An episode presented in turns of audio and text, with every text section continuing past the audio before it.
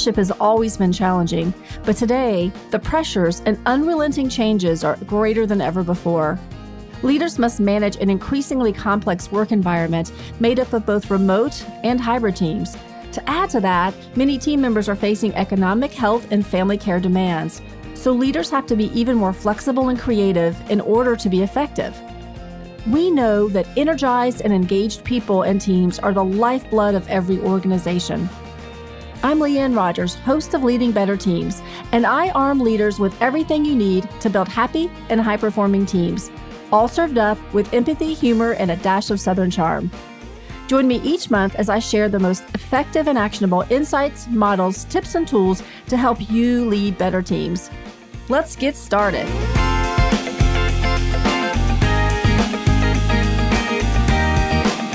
Do you ever feel like you're completely overwhelmed? Like you want Calgon to take you away? So I'm laughing here because some of you may not even know what Calgon is, and I'm probably dating myself. But Calgon was a bubble bath commercial that came out in 1978 there's this woman on the commercial and she goes, The boss, the traffic, the baby, the dog, that does it. Calgon, take me away. And then, you know, the next scene, she's laying in a bubble bath, all relaxed and all happy. Well, growing up, that was just a really common phrase my friends and I would all say to each other. Anytime we felt really stressed out about anything, we would just say, Calgon, take me away. And it just, you know, it reminds me of that funny time of feeling stressed back then and what we would say. So if you're curious about that or you're feeling nostalgic, you can actually go to YouTube and we'll link to that in the show notes and take a look at that old commercial and get a kick out of it. But it just goes to show that the feeling of being stressed and overwhelmed is just, it's been there forever and it probably will be forever. In fact, I was inspired to create this podcast today because in the last two weeks, I've talked to at least 10 people via coaching calls, coaching circles, and just conversations with colleagues.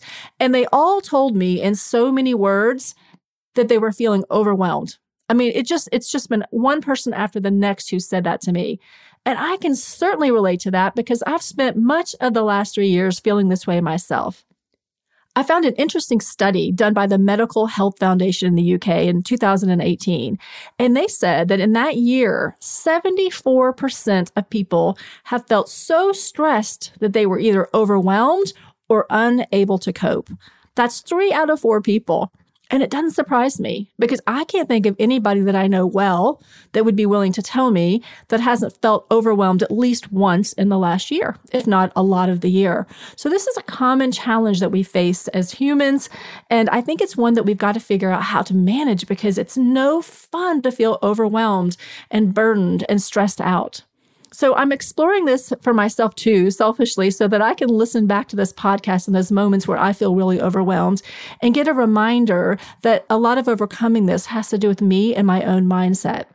And because I don't want to overwhelm you, I'm going to actually split this whole topic up into two podcasts. That's actually a strategy, right? To break things down, to chunk things down into small, manageable pieces. And today we're going to focus on how we get in our own way, the internal thinking and mindsets that only you and I can control. And you can apply this to yourself in your own life. And you can also apply this to the people that you work with, to your own reports or your own peers who are feeling stressed and overwhelmed and help them when you're coaching them. And then in the next podcast, I'll take you to the next level, which is how strategies and ideas for dealing with the external demands in our lives and how we can better manage them if we choose to. But we're starting with ourselves because I believe if we don't get our own headspace right, we won't utilize the tools and the tactics, right? We've got to start with our own beliefs and our own mindsets. Most of the time, when I'm coaching a leader who's overwhelmed, which is fairly common, they begin to realize through, through the coaching process that they're doing things or that they're not doing things that are contributing to this sense of overwhelm and stress. And sometimes it takes some time to get people to realize this. You know, often we tend to feel like, you know, the world or things around us are happening to us and we have no control over those things. And it's really easy to start playing the victim, right? To start being the victim of our circumstances and to feel like things are happening to us and that there's nothing we can do and woe is me. Instead, though, what we want to do is focus on what we can control because if nothing else, we can control the way that we think. So, true confession time I've been known to have a good pity party for myself over having too much to do, you know, and spewing off all that is on my plate to anyone who would listen. You know, I've got this going on and that happening, and I work this many hours, and then this is going on in my family, and then this is going on with my health, or whatever it may be. And I just can start listing out all these things that are happening to me and through me that I just feel completely overwhelmed. And what it's interesting is when I do that sometimes, what happens is the person I'm speaking to starts returning back to me all that's on their plate and they share back with me all the load that they're carrying. And all of a sudden, the two of us are just kind of having this massive pity party about how busy we are and how exhausted we are. And it almost becomes a competition to see who's the busiest. The reality is, when someone says, I'm busy, it's code for I'm stressed. It's just a dressed up way to say it to make us feel more important. And how many times have you said, I'm busy when someone asks, How are you doing this year? I don't want to admit how many times I've said, I'm busy, which really meant I'm feeling stressed and overloaded. So, how do we get off that hamster wheel? Well, we'll be more successful at overcoming overwhelm if we start out with our own thinking patterns, right? Instead of focusing on the things happening to us, we've really got to go deep into our own minds and figure out how are we getting in our own way? What are we actually gaining from the things that we're doing and the overwhelm in our life? Because chances are, even though that may be hard to understand as I say this to you right now, you're gaining something from being overwhelmed. And we're going to talk about that today. Or maybe you're avoiding something and that's keeping you overwhelmed. So, the only way to get tactical and turn things around is to become aware of these things so that we can start to change our mindset and our belief system and then be ready to do something about it. Does that surprise you? Or maybe even make you mad at me right now that I say you're gaining something by being overwhelmed? How dare I generalize, right? I don't know you. I don't know your circumstances. And that is so true. That is so true. But I'm bringing on some tough love here for you and for myself because what I know is that most leaders express feelings of being overwhelmed a lot of the time. As humans, we can often be our own worst enemies. So if you aren't buying it yet, I invite you to lean in and consider all that I'm about to share with you with the hopes that you'll gain a new perspective, insight about yourself that will help you overcome overwhelm. And it won't only help you as a leader, there are going to be times when your direct reports are going to come to you and they're going to feel overwhelmed. Or maybe they won't tell you, but you'll pick up clues and ideas that they are feeling overwhelmed. And the tools I'll share in this podcast and the next one are going to be helpful when you're coaching other people who are stressed out too. There's a model that I love called the SCARF model, and it's in a book by David Rock. His book is called Your Brain at Work Strategies for Overcoming Distraction, Regaining Focus, and Working Smarter All Day Long. And this is an awesome book that I highly recommend. He does a lot of science and neuroscience and how the brain works and makes it just really easy to understand and really practical as well. And one of the things he talks about in this book is the SCARF model. It's all capital S C A R F. And basically, the SCARF model is about the primary rewards and threats that drive our thinking and then ultimately our behavior. And so, as humans, there are things that we are driven towards and that we want to, uh, to draw into our lives. And those five things, according to David Rock, are status, certainty, autonomy, relatedness, and fairness. And anytime we don't have those things, we feel threatened. And when we do have those things in our lives, we feel rewarded. And having the reward of those can be a really intense emotional response for us. And today we're focusing on overwhelm, which is certainly an intense emotional response. So when we're feeling overwhelmed, it can drive us to feel sick. We can feel so overwhelmed, we literally feel sick to our stomachs. Or maybe when we're overwhelmed, we overeat. This is me. This is me. When I'm overwhelmed and stressed, I run straight to the kitchen and start wanting to snack on something that, like, you know, Cheez Its or something or ice cream that I can eat.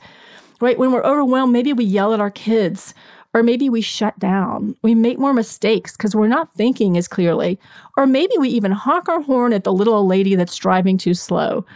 But we do things when we're overwhelmed that we later regret And then we feel even more overwhelmed because of the consequences of those bad decisions or choices that we made. So we're all overwhelmed in part because we're working to feed our reward system and to avoid punishments and pain. I know personally, I like to do things that are going to generate praise, give me security, where I feel like I have freedom and where I feel like I have strong relationships. Yet there is such a thing as too much of a good thing. And that's thing, T H A N G, not thing, T H I N G, because I am Southern. So back to the scarf model. Let me give you some examples of how too much focus on the rewards can drive us to overwhelm. And as I do this, I'd like you to think about which ones really relate to you. As I tell you these stories and describe them, which ones do you go, oh, that is so me? Or maybe you can relate this to some other people that you work with, or maybe even live with. I know for me, I can relate to all of them at different times and situations. Let's start with looking at status, which is the first domain of the SCARF model. Status is really about our relative importance to another person. If you think about status in all human groups, and even in animal kingdom and groups of animals, there's always a status. There's a pecking order, right? There's a, there's there's someone or people in the group that have higher status than others, and so status can feel very rewarding to us when we have it. It gives us a sense of power and control and freedom. And people with high status often are more confident and, and actually are more successful. Even the hope of having status increases that reward for us, according to David Rock. So I don't know about you, but do you love praise as much as I do? Um, I know I love to get praise, right? It feels really good to me. It, it builds on my sense of need for status.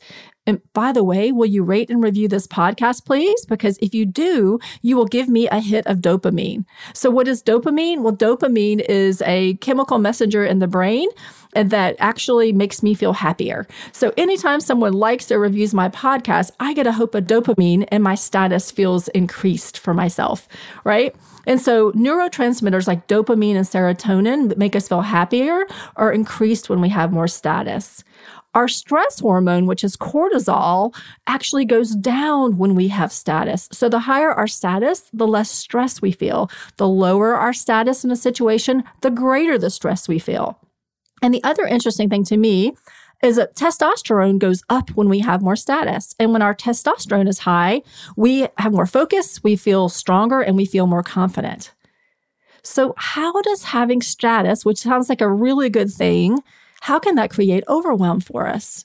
Well, I think it's because of our desire to earn it, right? We see all the good that comes from status. We get all these dopamine hits that reward us and make us want to have more status. And I think we also fear losing status or dropping in our status or missing out on opportunities that will improve our status. So we can get into the habit of saying yes to everything because we don't want to miss out on the rewards that we're going to get when we do it. It's like our ego gets in the way and screams at us, say, yes, do that, do that, do that, because we want to have our status increase. And the next thing we know, we've said yes to too many things.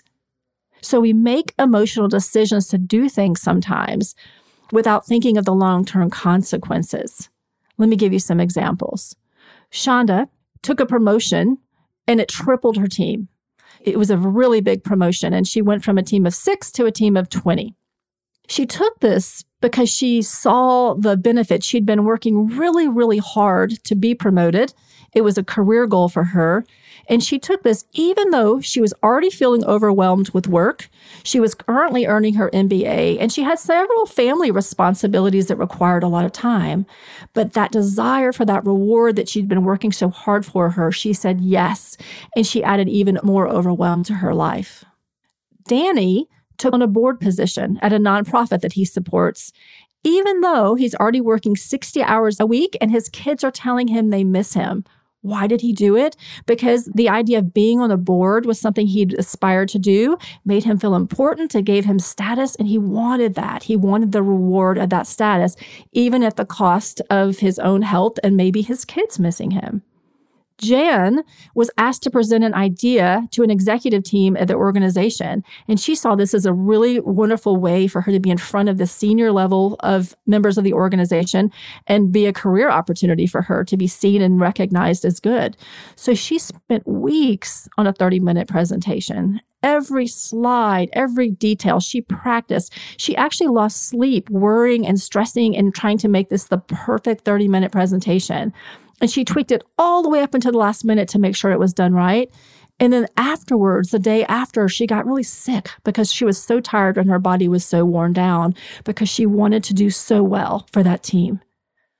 A few years back, in a slower period of time, I'll give you an example of myself here. I signed up to volunteer to work on programs for a professional organization because I thought I, I, really want to get involved. And I know that if you want to to you know meet people and network and and all of that, you've got to get involved. You can't just join an organization. I believe you got to sign up and volunteer in some way. Well, I signed up when I wasn't as busy.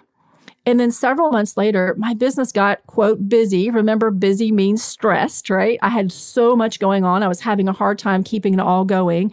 And at that point, I really regretted signing up for that volunteer position. After a few months, I actually resigned and I didn't feel good to resign. There was someone to take my place. I did not leave them high and dry, but it still did not feel good to resign, you know, within a year of actually signing up to do it. And I wished I hadn't said yes to begin with.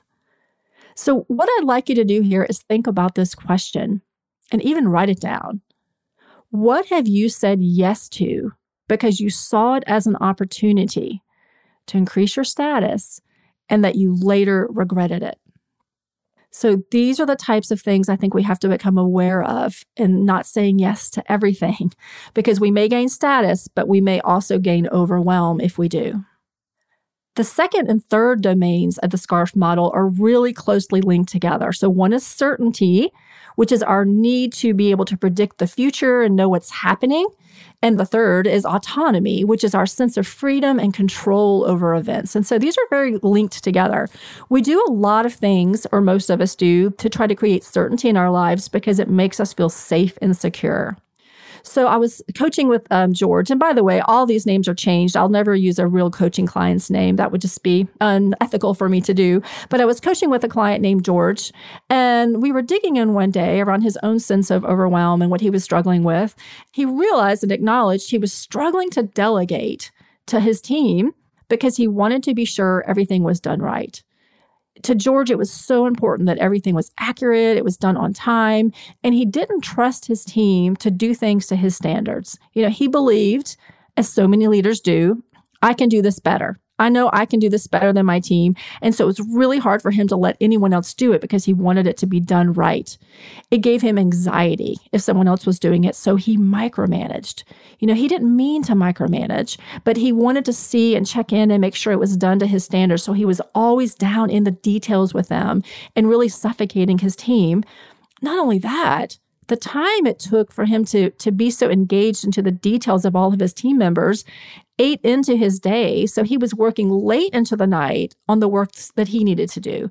So it really didn't serve anyone his team or him.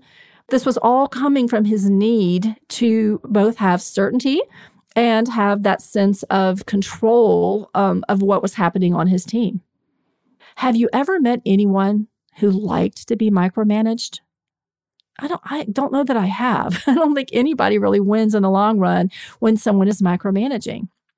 And at some deeper level for for George, status might have come into play here too. Because one of the reasons he wanted it done right was he wanted to be sure that everything that his team did, which he felt like reflected on him, was done at a very high level. So, in some ways, all three of those SCARF domains were really important to George status, uh, certainty, and also that sense of control. My question to you on this one is what are you holding on to that someone else could do? But you're holding on to it because you need to be sure that it's done right. And I say right with air quotes, right? Because right according to you, according to your standards. But what are you holding on to that someone else could do? Maybe they need training, maybe they need coaching, but someone else could do this, but you are clinging to it because you want to have control and be sure that it's done right. And then, how is this serving you? How is this really serving you in the long run? And then, how is it serving your team?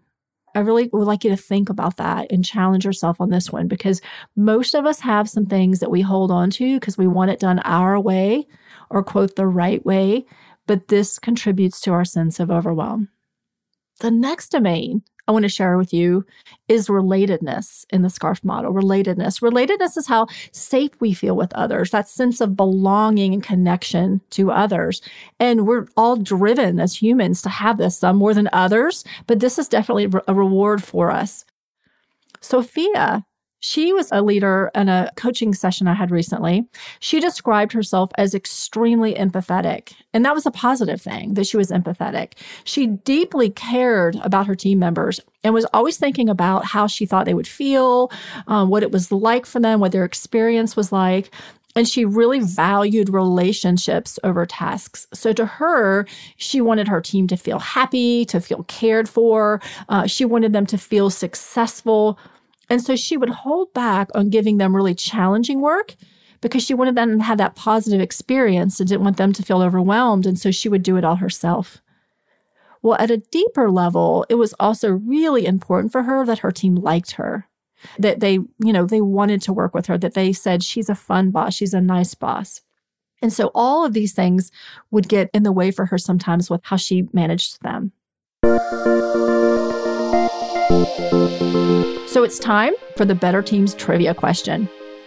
What is the hormone released in our brains when we feel connected to other people?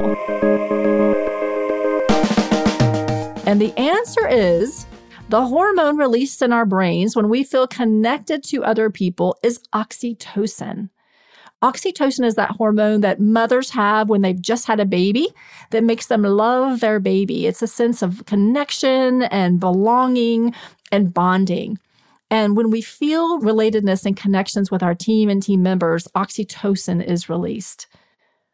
So, relatedness or connection is also one of the 15 characteristics in my Better Teams model. But even connection can be overplayed. Can you believe it? Can you have too much connection?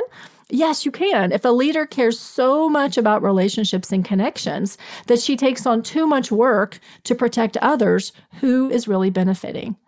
The employee isn't growing and the leader is overwhelmed and unavailable, perhaps even a bottleneck. So, have you ever had or worked for a leader that was really overwhelmed? Think about this. What was it like for you having a leader that was overwhelmed? Did you feel guilty when you needed them? Did you like think, oh, I don't want to bother them because I know they're so busy? I really have a question, or I really wish I could get their input on something, but I know they're so busy, so I don't want to bother them. I know so many people that feel this way about their leaders. And do you want your employees, your direct reports, your team to feel that way about you? Or do you want them to feel like you're available to them? So it's really hard to have significant time with a leader who feels very overwhelmed. So nobody really is getting that sense of relatedness that they need when they only get their leader every other week for 30 minutes.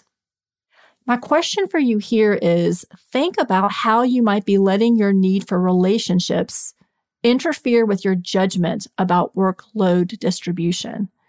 So, where do relationships trump the actual thoughtful decisions about how to distribute your workload? The last domain I'm going to share with you in the SCARF model is fairness. And fairness is about our desire for equal exchange between groups or people, right? We have a natural bent to want things to feel fair and just. And so Malik was a leader like this. He really valued fairness and justice everything he did with his team, anything he asked them to do, he always weighted against is this fair or not to them? And he wanted to protect them from feeling overwhelmed. So he didn't want to give them more than their fair share of work. So what he did was he took more on. He thought, I don't want to burden them. I don't want them to feel overwhelmed. So I will do more myself. And in essence, he was fair to everyone but himself. So, with fairness, how do you define fair when it comes to divvying out responsibilities and accountability? What is fairness, and how might your need for fairness be a contributing factor to your sense of overwhelm? And my last question for you here is Are you being fair to yourself? Well, I hope you're not beating yourself up right now. That's not the point of this. I said I was going to give you some tough love, but the reality is we all do these things to some degree, at least some of the time, some of us more than others. And the more overwhelmed you are, the more likely some of these things are getting in your way. The point is to recognize where you have control about how you think, feel, and approach decisions that impact whether or not you feel overwhelmed. Awareness about our patterns of thinking is the first step, right? When I become aware that I'm doing this because I, I want to have that dopamine hit because it feels good, I might think twice before I say yes to the next volunteer role, right? I might really think about it and make sure it's a smart decision for me and where I am in my life right now. Leaders I know who have overcome overwhelm spend time figuring out what's the root cause of my overwhelm. You know, I know there may be external things happening that you can't control, but from an internal perspective, what's going on in my own brain that's causing me or that I'm doing to contribute to my sense of overwhelm? How might I be sabotaging myself? Because, bottom line, when we take ownership rather than playing the victim to our circumstances, we can then begin to switch things up and overcome the overwhelm in our life.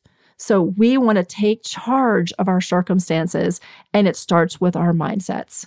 We want to make choices to liberate ourselves from stressful overwhelm at least more of the time, right? I don't think we ever get rid of overwhelm completely. It will come and it will go. But when we have it or it comes into our life, we, if we do these things and we become aware of these things more of the time, we can start to take back the reins one baby step at a time. As we close today, I'd like to give you four questions to ponder. And I really want to encourage you to take time to think these through so that you'll have an insight. First one is, what need or belief do you have that is driving you to take on more responsibilities? The second question How can you reframe that belief or modify that need for your own greater good? Third question What clues will you watch for to alert yourself that you are making a choice that will likely lead to overwhelm? When we become aware of those clues, we can start to catch it quicker. And the fourth question how will you keep this top of mind as you build healthier habits? In this podcast, we focus on how we get in our own way, the internal thinking and drivers, and start here, right? I know we want to go straight to the tactics of overwhelm. What do I need to do? How do I block my calendar and all of that? But the reality is, most of the work really starts internally with our own thinking and setting ourselves up successfully. In the next podcast, I'm going to show you and give you some tools and some ideas on how you can focus to deal with external demands that get in the way. I'm going to give you four specific and practical actions that you can do to take back control and manage your responsibilities with a greater sense of balance. If you're like me, you are eager to get to the actions. Yet I found time and again, successful leaders first get their own mindsets and thinking in order first. So I encourage you to spend this week becoming aware of how you're contributing to your sense of overwhelm and adjusting your own thinking to support a sense of happiness and balance in your life. And then tune in for part two. And please give me a hit of dopamine by rating and reviewing this podcast and posting it on social media. Let's turn the tide on overwhelm. People are watching us. Let's model healthy leadership.